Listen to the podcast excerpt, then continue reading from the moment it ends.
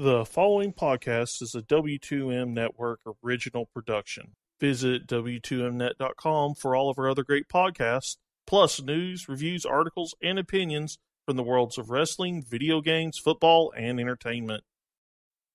Let's go!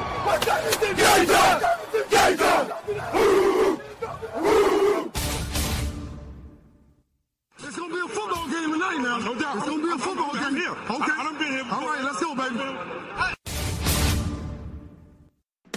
Toss to White. He's in. Patriots win the Super Bowl. Brady has his fifth. What a comeback.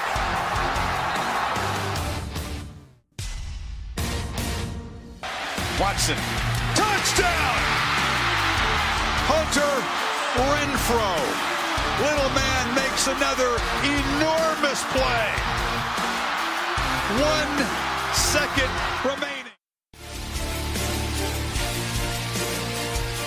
Ladies and gentlemen, football to the max. Your host, Sean Garmer, Gary Vaughn, Hello and welcome to another Football to the Max. As uh, we are coming to you about, I want to say 45 minutes after the Monday Night Football game has finished. The Philadelphia Eagles win 34 24. Carson Wentz, four touchdowns, one interception really early in the game that was more like a punt. And yeah, I mean, uh, you know, once again, the Carson Wentz show just absolutely continues to roll uh, for for this Eagles team, who now are six and one, and just beaming in not only the NFC East but the entire NFC uh, right now. Eric, I mean, does it really all come down to Carson Wentz for this one? I mean, you're you lose your best uh, offense, well, one of your best offensive linemen in, in Jason Peters.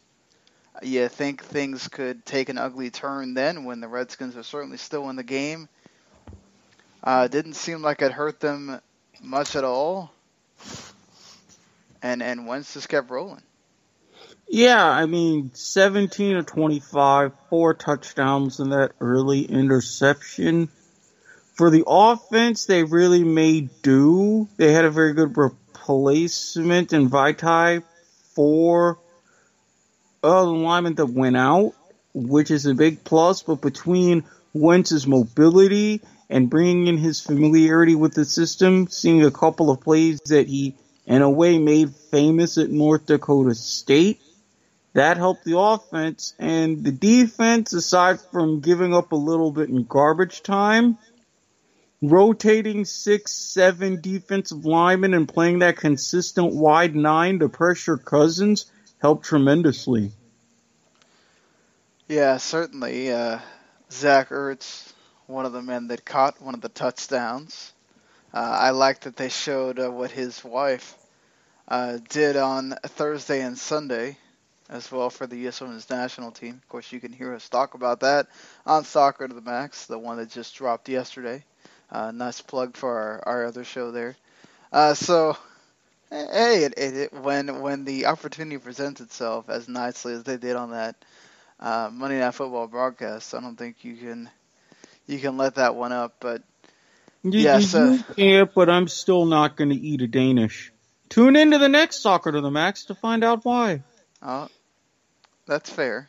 That's fair. But you knew that one was coming, so you know, I mean, with the way that they look, we've been talking about what what the what the uh, U.S. players need to do to progress themselves, and I think we've all said that they needed to go somewhere besides MLS. So that he isn't he doing that?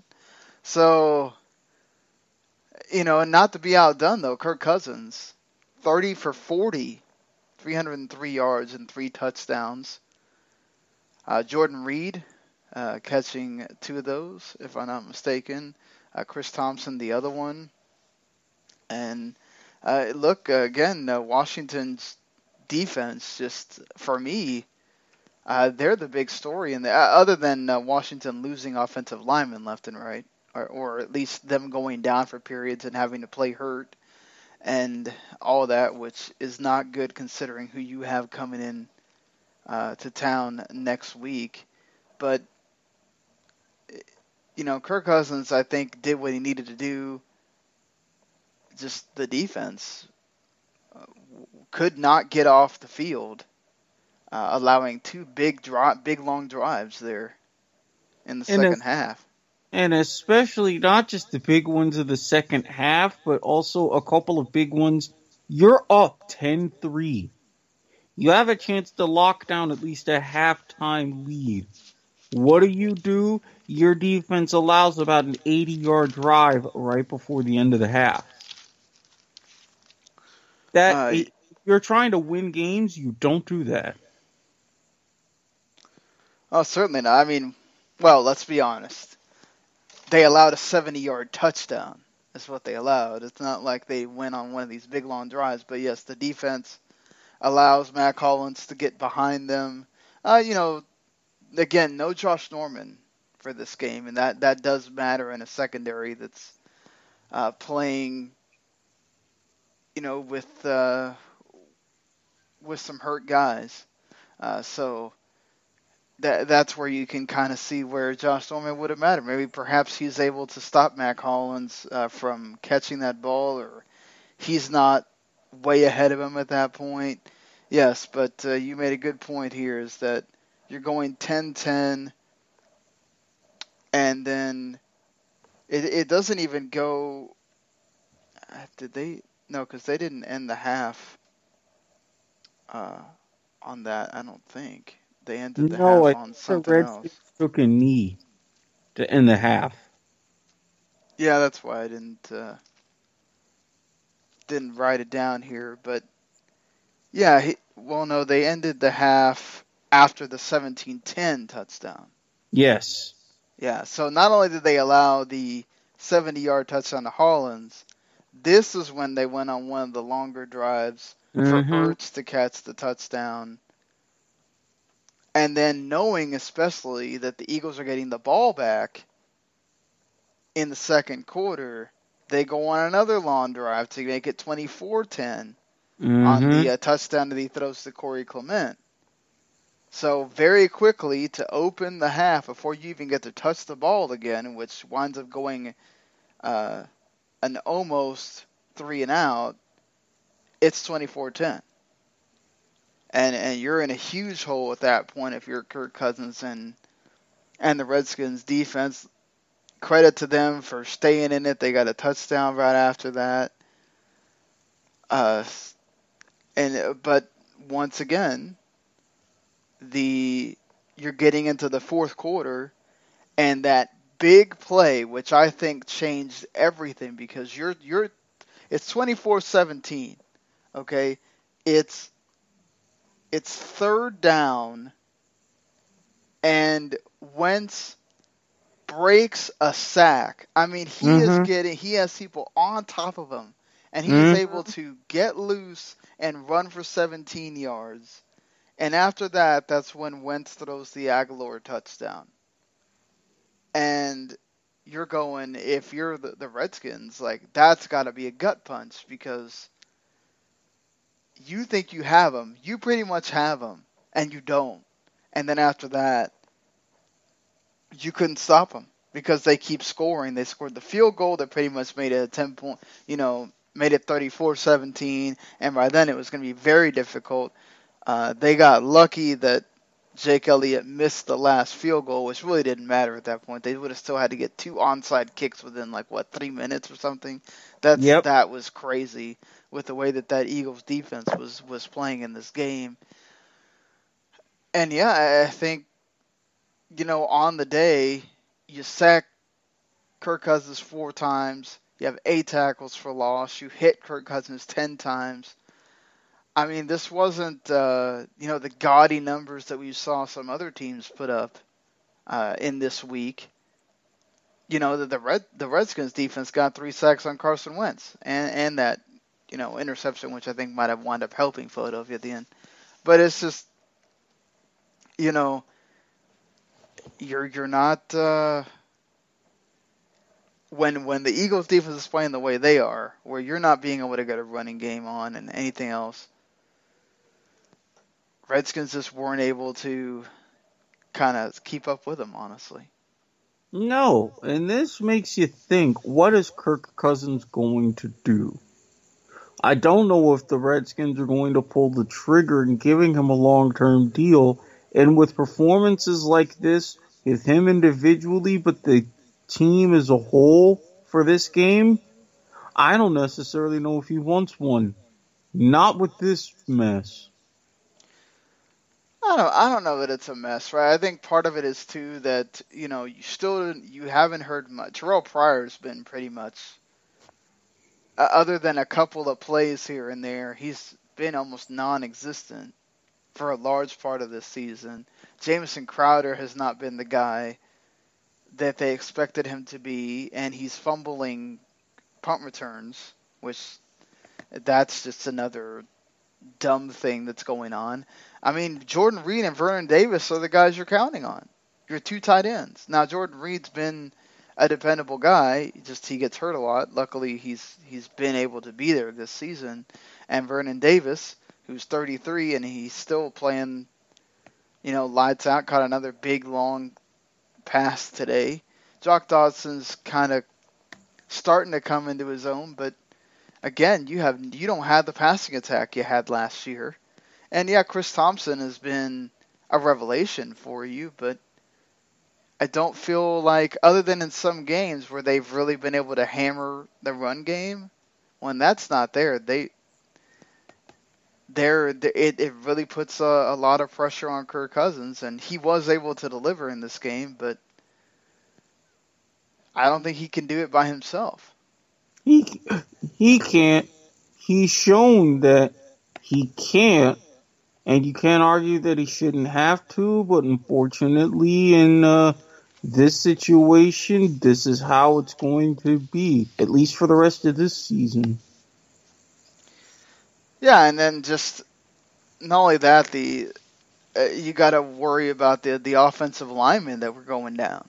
I mean, this is a an actually really good group of offensive line talent, and it felt like, other than uh, 61, I think every single other one of the linemen went down at one at one point. You know, now the now the Jason Peters injury looked the scariest for the Eagles. as He went out in a knee cast and everything and had to be carted off. So you have to wonder what that's going to be about. But that's that's your lead left tackle. Uh, that that could be huge for Carson Wentz with teams now knowing that they can sort of game plan for that. But it, it just felt like when you needed the points after you know the Eagles started pouring it on, you get uh, a three and out punt. Uh, basically, the the should have been a three and out punt. You get the touchdown, great. Then you get pretty much nothing on the next drive. And oh, that's when you threw the interception to Graham because he got hit, and he throws it uh, right to Graham on a, a third and six that they needed. So, uh, just wrong times for not to get the blocking, and and then for these guys not to get open and and be covered. Uh, I don't know how many times. Also, you're you're wanting to get a third and one and you don't get it on on dumb decisions. Like why are you throwing it in the flat to Jordan Reed at that point? Malcolm Jenkins just comes up and swallows him before he can even get to the line. I mean, that was kind of weird to me. Just some weird decisions by uh, Jay Gruden as well. I mean, I guess with the fact that he's realizing he's got more of a dearth in talent, it's affecting Gruden's play calling, and he's trying to figure out what can he get, if anything, from what he has. And he's realizing more and more, uh, it's even less than he realized. Yeah, I think certainly he's got to start thinking that this offense might be a little bit more uh, limited than he thought. Again, I want to just mention that the offensive line issues do matter here, but that Eagles defense continues to be one of the best in the league. They proved it all year. Uh, they do it here again, and uh, Eagles certainly deserve this win. They went out and pretty much bossed this game when they needed to. Yeah, And, they uh, did. You know, Carson Wentz, like you know, Jon Gruden kept saying, if he's not offensive player of the week for the NFC, I don't, I don't know what the voting people are doing because they're doing it wrong. Yeah, he, he he's easily going to be. You can't have a night like this, and the fact that, let's face it, the Eagles have been around for a long time, a very long time.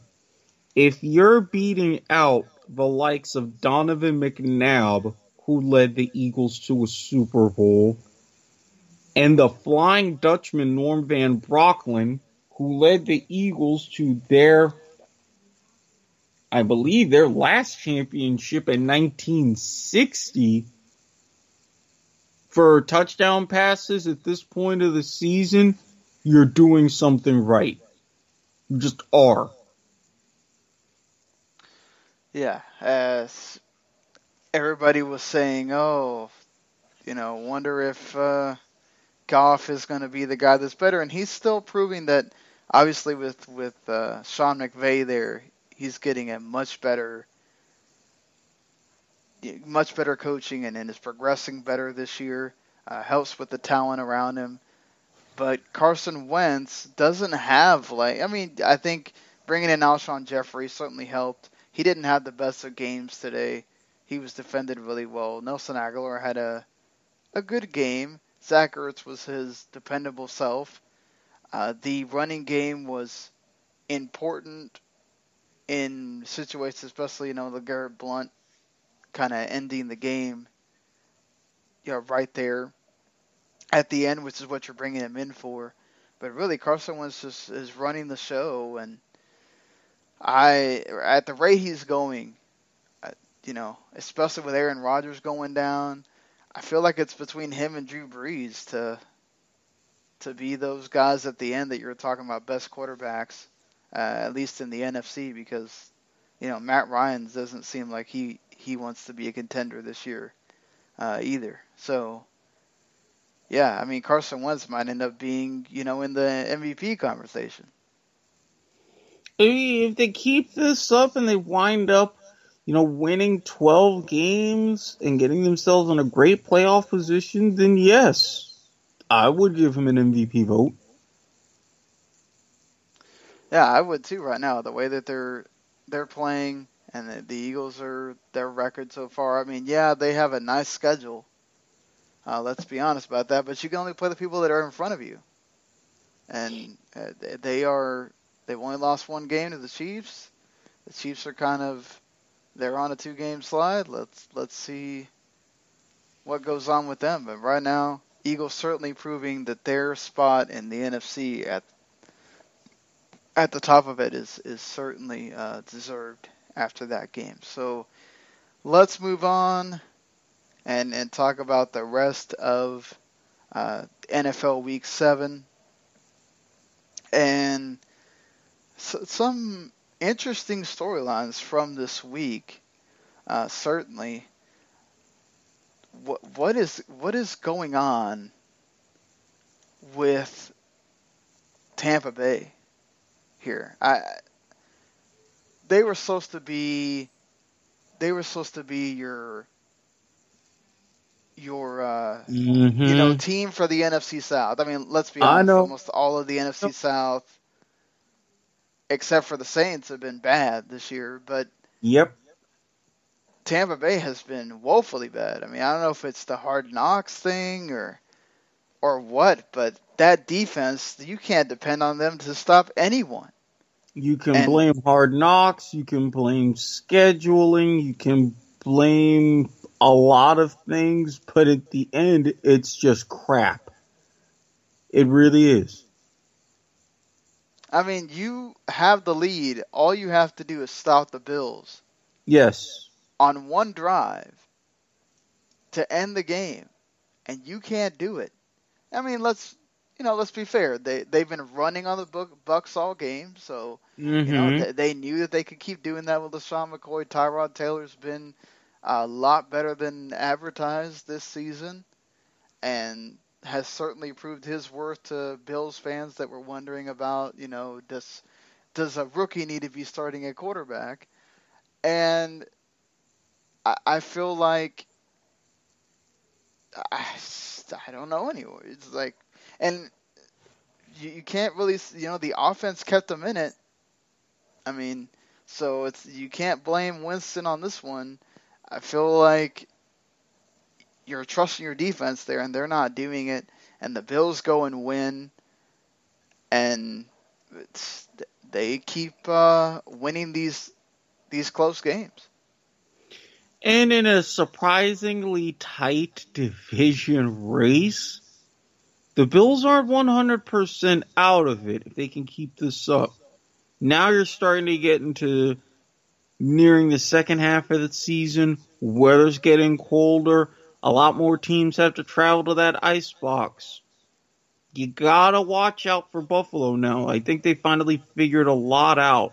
Defensively, things have somewhat solidified, but offensively, something is finally starting to click. And if it keeps clicking, this is going to be a dangerous team. Yeah, it's it's it's crazy, and we keep talking about this every week. How the Bills' defense is one of the best in the league. The offense has figured it out, and and they continue to do what they do. Uh, we had both picked them in that game, so we expected them to win. Mhm. But Tampa gives up 30 points, 434 yards, and it's not like the Bills just have these great receivers. Deonte Thompson was cut by the Bears earlier in the month. And Nick O'Leary is your your tight end, and he's he, you know you don't have Charles Clay out there; he's hurt. And I- mean, how do you give up a three-play, 75-yard touchdown drive in less than one minute? You're not playing the right coverage. You're playing off a little too deep. You have too many soft spots. I mean, it was just ridiculous. Well, you know what's even more ridiculous is Carolina and Cam Newton. Well, I mean the fumble wasn't on on Cam, but The interception, interception return for a touchdown. Yeah, Yep. fumble recovery for a touchdown. Eddie Jackson, I think, becomes the first rookie to do that, like ever. And he, that's that's pretty much all the points that the Pan the Bears needed. Mitch Yeah. Trubisky throws seven times, 7 Mhm. and and that's it. That that, I mean- that that Bears offense was the old school Bears. I'm not talking 80s. I'm talking Dan Pastorini pre Black Jacket kind of a leading a Bears offense. Turning around, and handing it to Walter Payton 35, 40 times a game. That's what that felt like, and guess what? It worked. That's not supposed to work in 2017. Yeah, it's it's not, but it works for the Bears. I mean, Tarik Cohen has a your leading receiver for you know for the one catch for 70 yards. You have Jordan Howard just getting 65 yards rushing. Cam Newton doesn't get a touchdown. He, he throws two interceptions. I mean, it's crazy. I Mitch Trubisky is one of the most accurate QBs in the entire league, but is this more of an indictment on you just do you not trust him? Do you not trust the receivers you have? I mean, I don't. I, I get that you're, you know, the focus is running the ball and on the defense or whatever, but are you going to let him loose in a game where you're behind? No. I... Pat, Pat O'Donnell beat Trubisky to his first NFL touchdown pass. What does that tell you? They're not comfortable. They're not ready. Trubisky, I think, is a little bit ready, but Fox and the offensive coordinator, they're not going to be so quick to hand him the keys. They should, but they're not. Yeah, they're not. I just it's it's so weird. Like it's like they win games where you go, okay, the Panthers should be winning this game, right? And here are the Bears once again, just winning. Uh, they certainly deserve to probably have a better record considering some of these close games that they lost. But it's just, yeah, it's, th- this is crazy how. Uh, with uh, you know you you lost to the Vikings, all right, fair enough. You go in and beat the Ravens in a crazy game, and then you go and win this game, and you're going, man, what do you, what can we make out with the Bears right now? But, but that defense has been absolutely solid this year, and they they keep doing it. This is really what the team's known for, and now with Brett Hundley taking charge in Green Bay, Detroit is still a bit of a question mark. This defense could push the Bears into making a little bit of noise, especially come December. Then what's really going to happen? Yeah, I. uh We'll see. I mean, we already know the. It looks like. I mean, it's one game. It's possible that Hundley gets better, but it looks like the Packers might be out of it, but uh, you know, with it could certainly be a tight. Oops. Oh, excuse me for any uh, technical issues there. Sometimes the computer likes to do random things on pages uh, for some reason. But uh, anyway, yes, uh, it could technically it could be a tight three team race all the way up to the end of the season. I mean, the Vikings certainly look like the lead dog right now, uh, and that's with another win, uh, making. I mean, not that it takes that much to make him look bad, but Joe Flacco looked awful in this game. The Vikings defense was all over the field. Uh, Andrew Sendejo gets a one-game suspension for his hit on Mike Wallace, uh, which knocked him out of the game with a concussion. And Joe Flacco basically said, "Oh, it is what it is with the offense. I didn't have a lot of options after Mike Wallace went out. Hey, I get it, but that's excuses to me. I just that's excuses for just not showing up. I mean, and that's not the first time that that's happened this year with the Ravens. No, strangely enough, it isn't. And, and, and that's kind of the weird sort of issue with the Ravens. Just when you think you've got a team that's looking fantastic, set to rebound and actually challenge and go places, all of a sudden, nothing. I mean, Case Keenum didn't have like some big day either.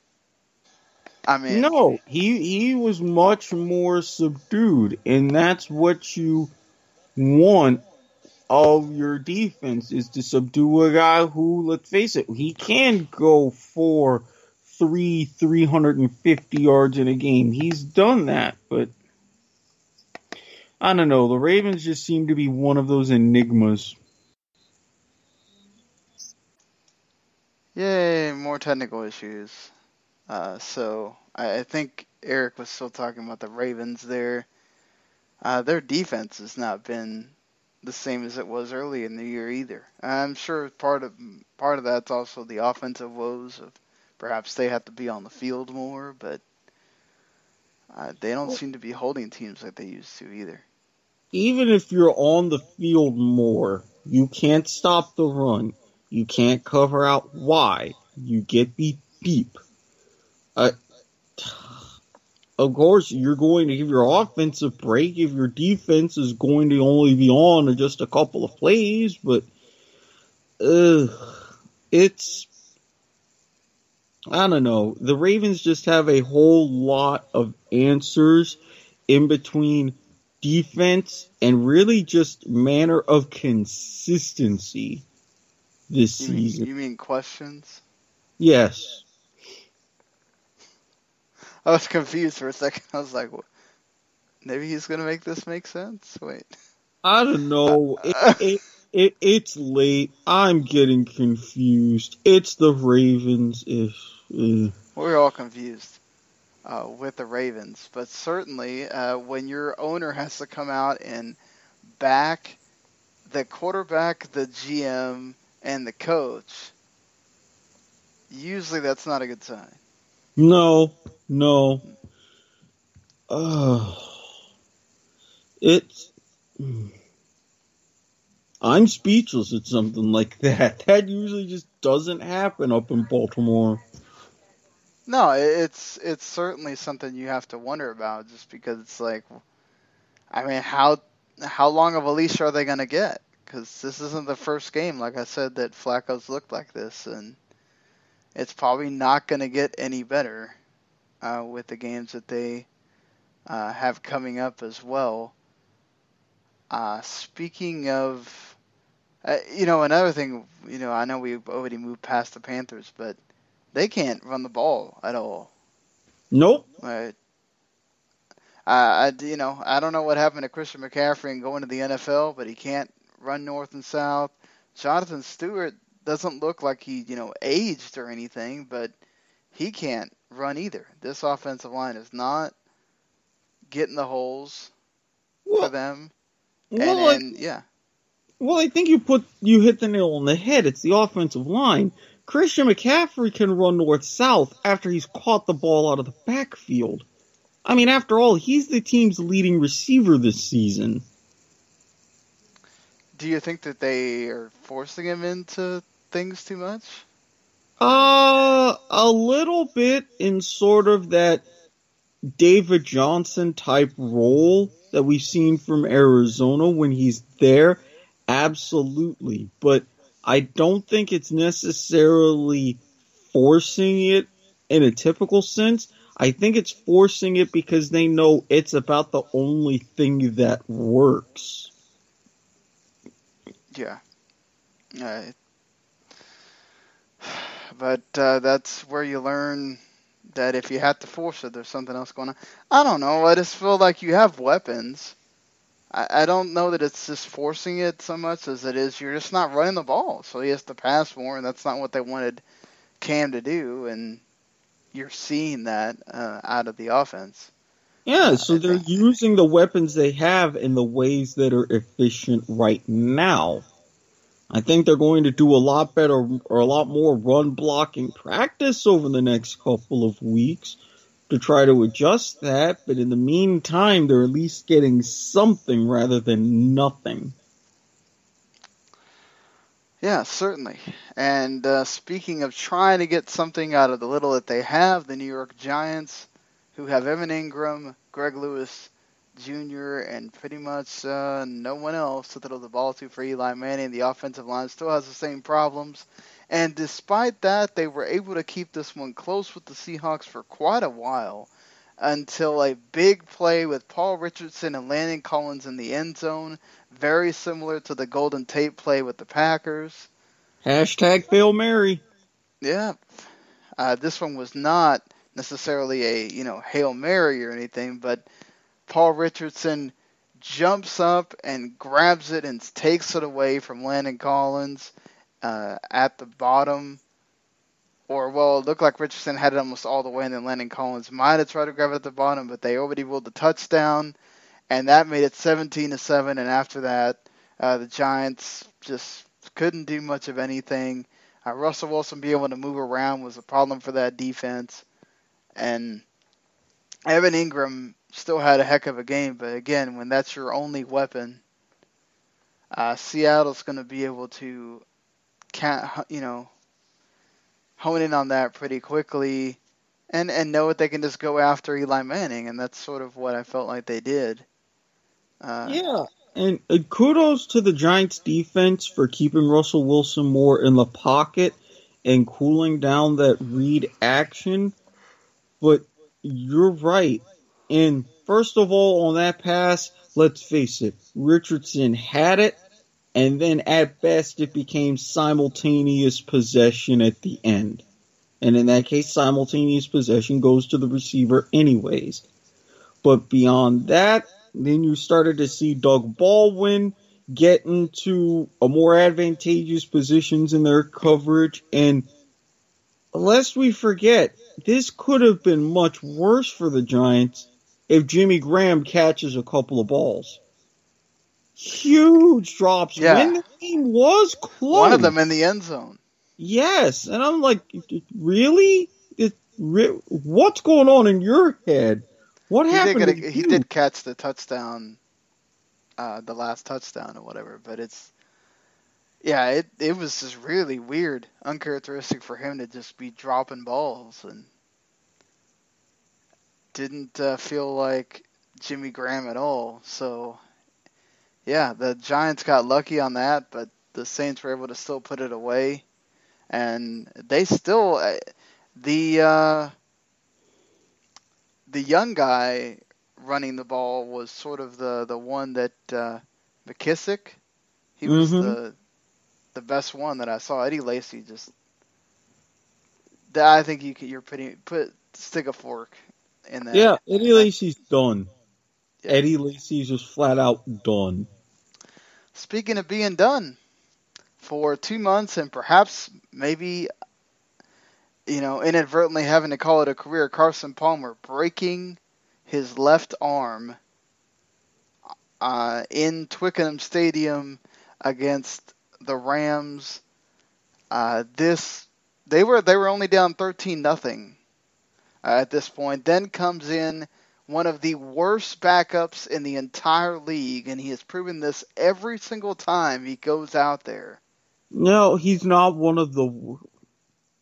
I've seen a lot worse. No, no, he is one of the worst backup quarterbacks that exists in this league today.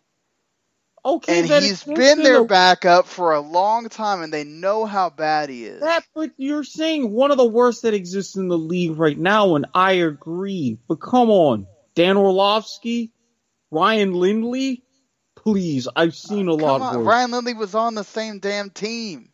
Exactly. No, but I'm just I'm not saying ever. I'm saying right now. and the worst part is Bruce Arians says that's our, my my quarterback for the rest of the damn year. Yeah, well, Bruce Arians, maybe you need to think about what you're saying. Blaine Gabbert played him out of his mind. I Uh, agree. way way better. It's, you don't go from your second to your third. yes, you What do. are you What are you doing making Drew Stanton your second quarterback then? He gained a total of 64 yards the rest of the game. Look, I get it. The Rams are a good, really, really good defense. He actually gained yardage. I mean, he threw for more than that just in the interception returns. Yeah, but he threw interception. He fumbled. I mean, just in that game alone should tell you Blaine Gabbert needs to be starting. And you're going to be wasting Adrian Peterson the rest of the time he's there if you're having Drew Stanton at quarterback. Yeah, you know you're in a weird situation when you're rooting for Blaine Gabbert to start at quarterback. Or The you know, there's a guy, there's a guy that you're col- supposedly colluding against right now, that's out there. I'm just saying. No, I agree, and uh, that's why the collu- Sean. Remember, Brandon Weeden got a job before him. I file a Stanton has a job. principle.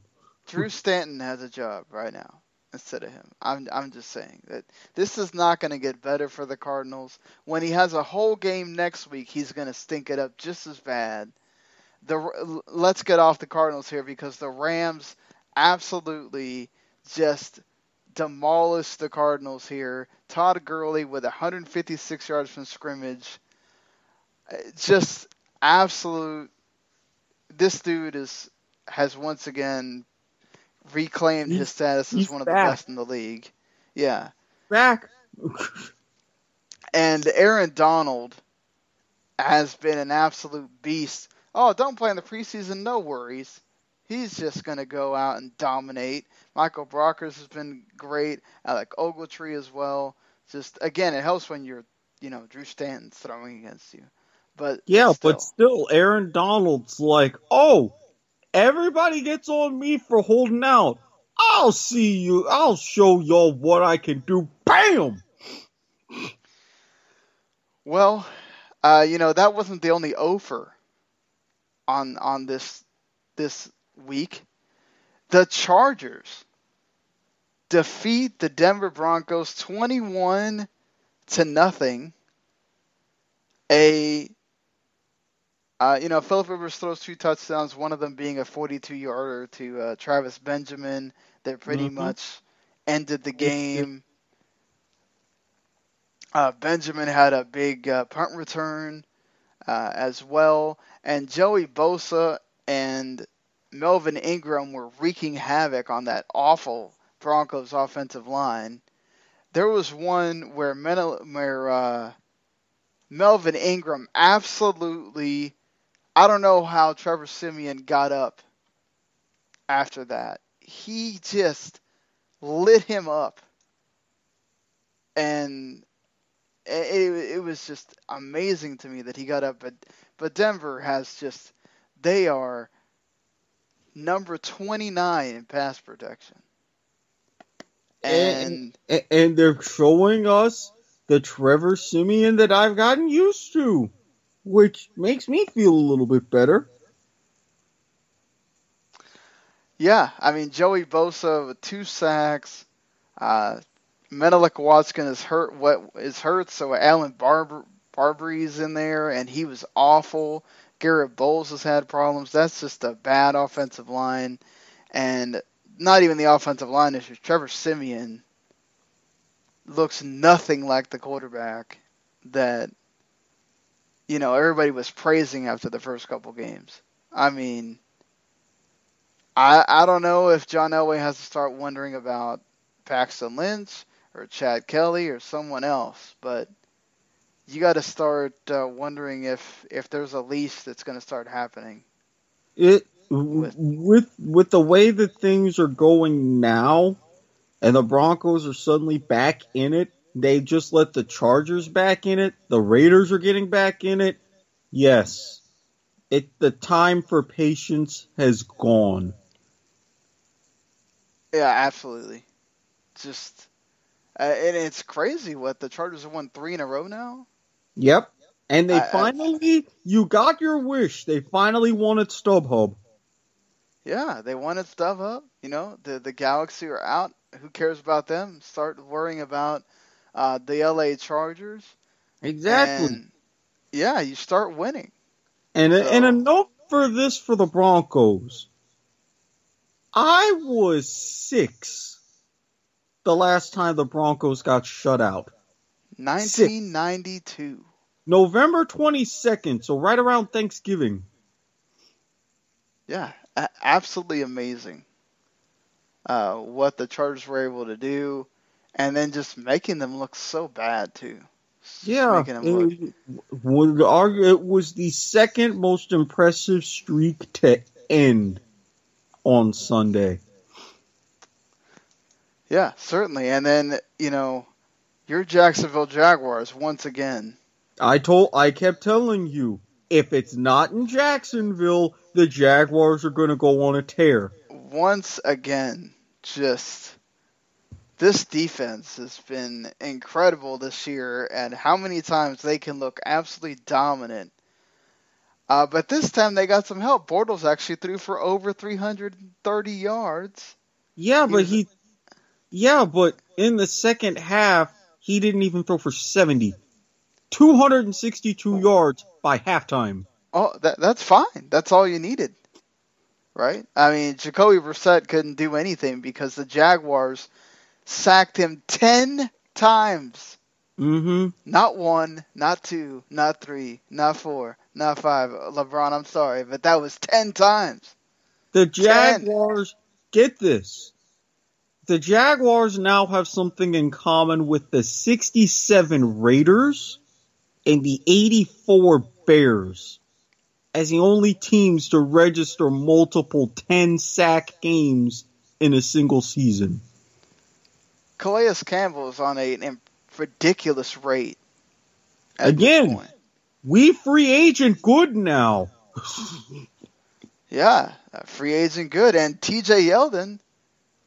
Everybody forgot about him. He's he was uh, look. Uh, let's be honest. This is the Colts defense, but yeah, he he finally, you know, kind of rose from the ashes. There, people were forgetting about him with Leonard Fournette, and and he got to finally, uh, just go Party. crazy. He partied, cou- broke a couple big runs, and yeah, I believe they come back to the unfriendly confines of Everbank uh, in the near future. That's not Yeah. going to be. To stay away from from Everbank, apparently. Exactly. I mean, this weekend you got Florida, Georgia, so that's going to be a little bit of a boost. Everbank will actually see. Wait, who am I kidding? They're not even going to see a good game on Saturday. I'm going to shut up now. Oh, don't say that. I don't want to see Georgia lose or something. No, But, no, uh, no, no, no. It's not Georgia who's going to play terrible. Harry, I know you tend to listen, but sorry. You know I'm right. So we're talking here about Florida teams. The hell is going on in Miami because Jay Cutler now has multiple cracked ribs. He will not play against the lowly Ravens on Thursday. Matt Moore comes into the game, uh, not Mike Moore, as I heard some people call his name. I mean, come on, guys. His name's not that hard to say. Uh, Look, hey, look. Some people called John Daly John Bailey when he won the U.S. Open in '91. Okay, it happens. very unfortunate for Josh McCown because he was having one heck of a performance. Uh, just throwing touchdowns, and then he throws the worst interception you can throw when all you had to do was Yep. keep the ball to Yep. make sure you go to overtime. I don't know why you're passing in that situation, first of And all. and this is why Josh McCown can't hold down a job. Yep. He does just enough to screw it up at the very end. And this is the second week in a row where they have blown a 14 point lead, the Jets.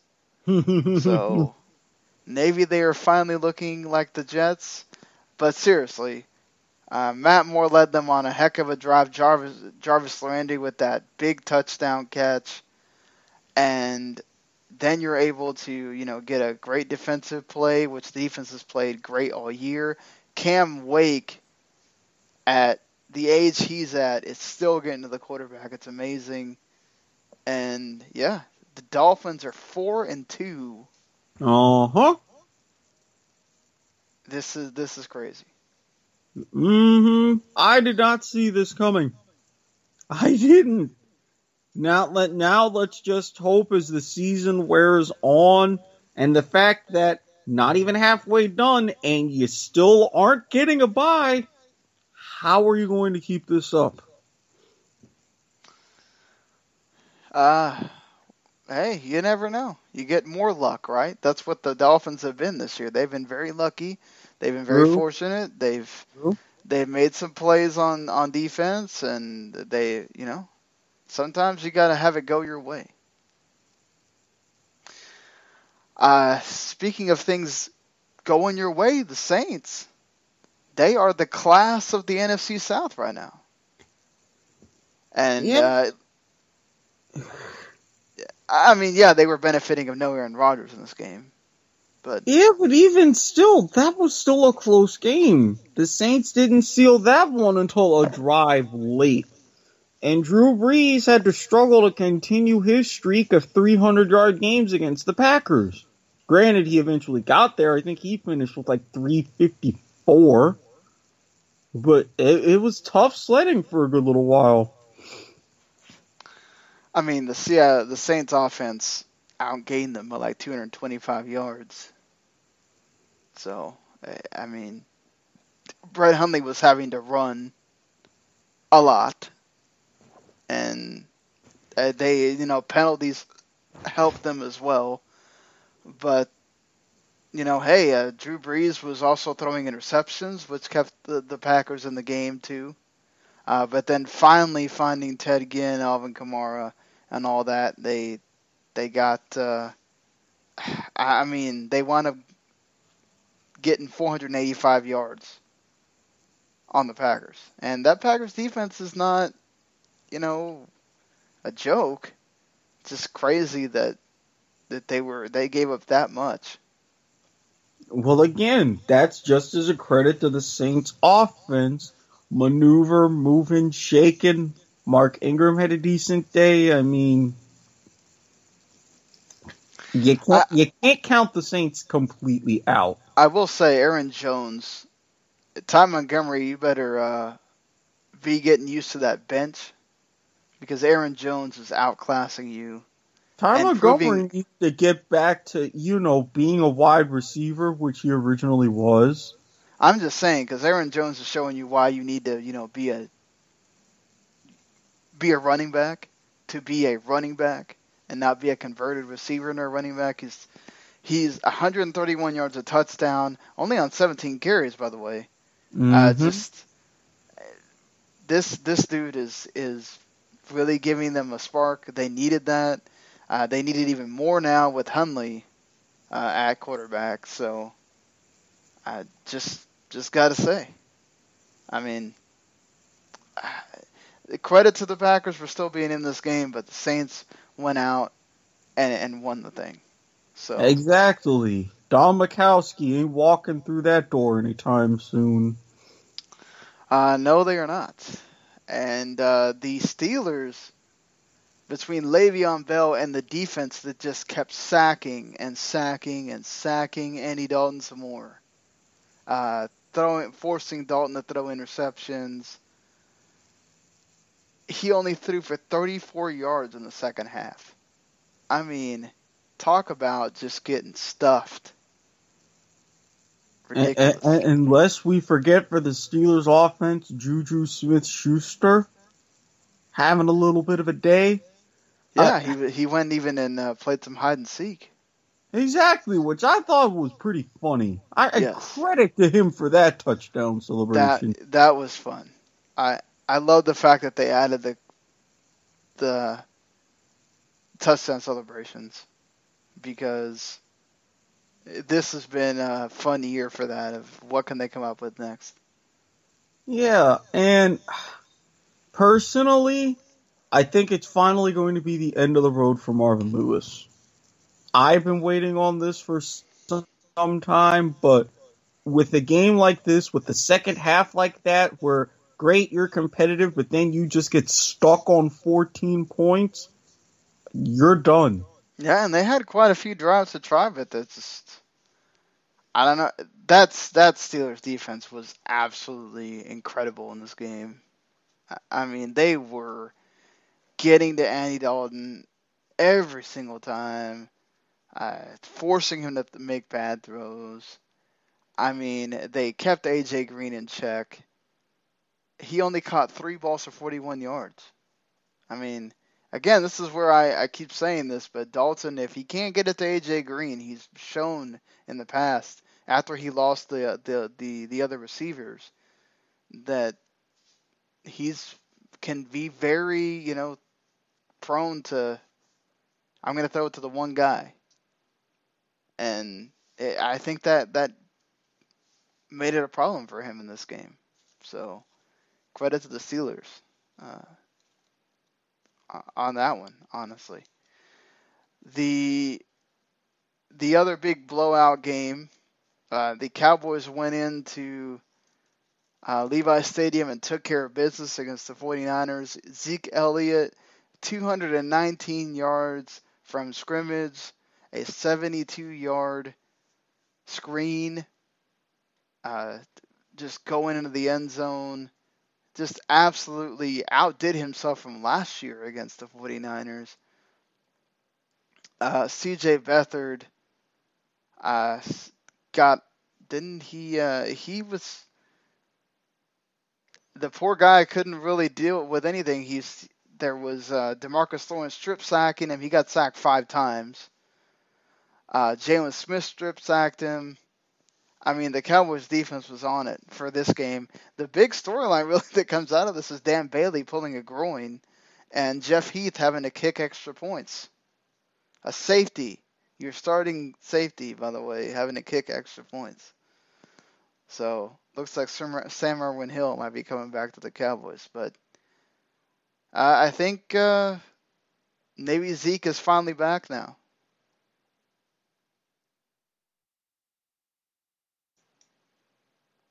Oh.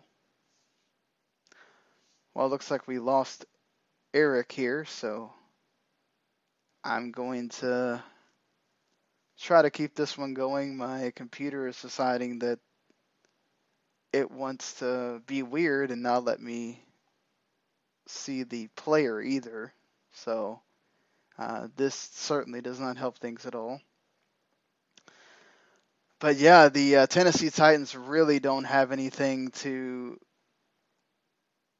be too appreciative about for their game against the Browns either. That was atrocious, honestly. That you go and only are able to you have to go to overtime against the Browns and you're Tennessee. I mean, I don't get this at all. You're Tennessee and you're going against the Browns. What the heck? I mean, Mariota came in and had the big drive on Monday Night Football, and then you have this game. What is going on? I know that Mariota has his issues where he can only throw from the pocket right now, and that's obviously limiting uh, what Tennessee can do. And I think to be fair for him, he still completed 21 to 34, and the team still won at the end of the day. Just uh, they couldn't run the ball, that hurt them. Cleveland's defense was certainly uh, playing great uh, for this game. I mean, limiting the Titans to 12 points is uh, nothing to scoff at. Again, the quarterback carousel is just ridiculous. DeShone Kizer throws interceptions again, uh, and then they have to put in Cody Kessler, who is the one that sort of keeps them close in it. But I don't know. I think you have to start worrying about these quarterbacks and and who if you're a quarterback right now in the draft, who the heck wants to come to Cleveland and play quarterback for them? I mean, uh, it certainly doesn't help that Joe Thomas's snap streak ended with the triceps injury that has him out for the rest of the year. Uh, you know, over 10,700 snaps, and, and now he's even considering retirement, which that's really sad news if true but honestly, uh, I mean, if you're if you're the Browns, the way that they have just completely demoted quarterbacks, moved them around, taking them out, putting them in, I mean, how can you get any consistency on offense at all? I mean, why rush Kizer up there to play if you're going to continue to take him out? He's got to learn. The only way he learns is by being in there the whole game. You cannot. Call, I get it The Hue Jackson wants to win, and he wants to win so bad because he probably feels like, oh, my job's on the line at some point here if I don't get wins. But good lord, I mean, the defense played lights out, and you still can can't muster a touchdown. You get nine points. You force overtime, you can't win. Just amazing, amazing to me how the the Cleveland defense was even able to stop a goal line stand, everything else, and and this offense can only muster nine points. I mean, at some point, because you don't want you're developing these quarterbacks, you can't stick with one. So the offense never has any rhythm at all. Everybody's worrying about whether we make a mistake or not, and that's the problem too you're getting desperate and you're you're killing any confidence that these quarterbacks can have because they don't know how long they're going to last at, at, any point. How can how can you know what's going to be going on if you're a quarterback if you have no the hell idea whether you're going to be the quarterback next week or tomorrow or, or whatever? It's crazy. And so if you're Kevin Hogan, Cody Kessler, DeShone Kizer, anybody, I, I don't know how you can you can be excited about anything right now. It's just, it's sad for the Browns. I mean, the Titans get another win. It wasn't the impressive uh, comeback from last week, but it's still a win nonetheless, and it keeps them in the hunt with the Jags and the Texans, who were off this week. And uh, they, the Texans do get Duane Brown back. He finally ended his holdout. So that offensive line gets to improve, you would think. And that only helps the Texans continue to get better as uh, time goes on uh, for them. And then uh, the final game I think that we haven't talked about uh, here is. Let me get to it. I'm trying to. Is, is the Sunday Night Football game, uh, the Super Bowl rematch, which didn't amount to much here, as uh, it was the running game getting yards it was uh, Steve Sarkisian's offense just certainly looking very ugly at times uh, for the Falcons. Uh, Julio Jones did get a touchdown uh, from Matt Ryan, but that that was it. This this Patriots defense really held down the Falcons, uh, made them make really dumb decisions like deciding to run an end around with Taylor Gabriel. Uh, just that doesn't make any sense to me. But uh, by halftime, this one was done. And the Patriots, I don't know if you can say they're back or anything yet, but they certainly looked good here against the Falcons, who have just absolutely, this Super Bowl hangover has just been a cloud over their heads, and they are lucky to have the wins that they have. I mean, uh, some of these were just absolute luck. And uh, they do have those wins, so certainly that's something, but still, just right now, uh, I, I don't know what what you can take from this other than the Patriots defense looked like that that Patriots defense that you think they should have, and this Falcons offense is certainly in turmoil right now. Lots of questions are going to be asked to Sark and everything else, but Matt Ryan's on himself right now. Uh, lots of issues. And if you're wondering, uh, I my internet went out at one point, and so I lost Eric. He had to go ahead and go to bed. So since we only had a couple games left, I decided to just end it here. Uh, that, that's it. I think that's all of the, the week seven action. We'll be back on Thursday night after TNF, the Dolphins and Ravens. Hopefully that game is good. I'm not expecting much, but who knows? Uh, Matt Moore will be a quarterback because Jay Cutler will not be able to recover from those cracked ribs in time. So let's see if the uh, Dolphins offense goes back to being dynamic or what it used to be and uh, if they can get to five and two to start that week eight, that's that's pretty incredible for the Dolphins there. Uh, that being said, uh, for Eric and myself, thank you for listening. You can subscribe to Football to the Max if you like what you heard. Uh, let us know in the comments, wtnet.com or YouTube, or uh, you know, uh, if you do subscribe, you can also subscribe to the whole W2M network. You get our, our Wrestling to the Max flagship show. Uh, you also get uh, video games to the max. You get uh, Robert Taylor doing MMA to the max, which he does a great job with Joe Hudson on uh, that show. You get the kickoff, our, our other football related show uh, that we have on the network. Uh, you get um, what else do we have here? We get you get the SCU show. You get more from us, so um, you, you don't want to miss it. And yes, so make sure you tune in for all that. We'll be back on Thursday, and thank you once again for joining us. We'll see you later.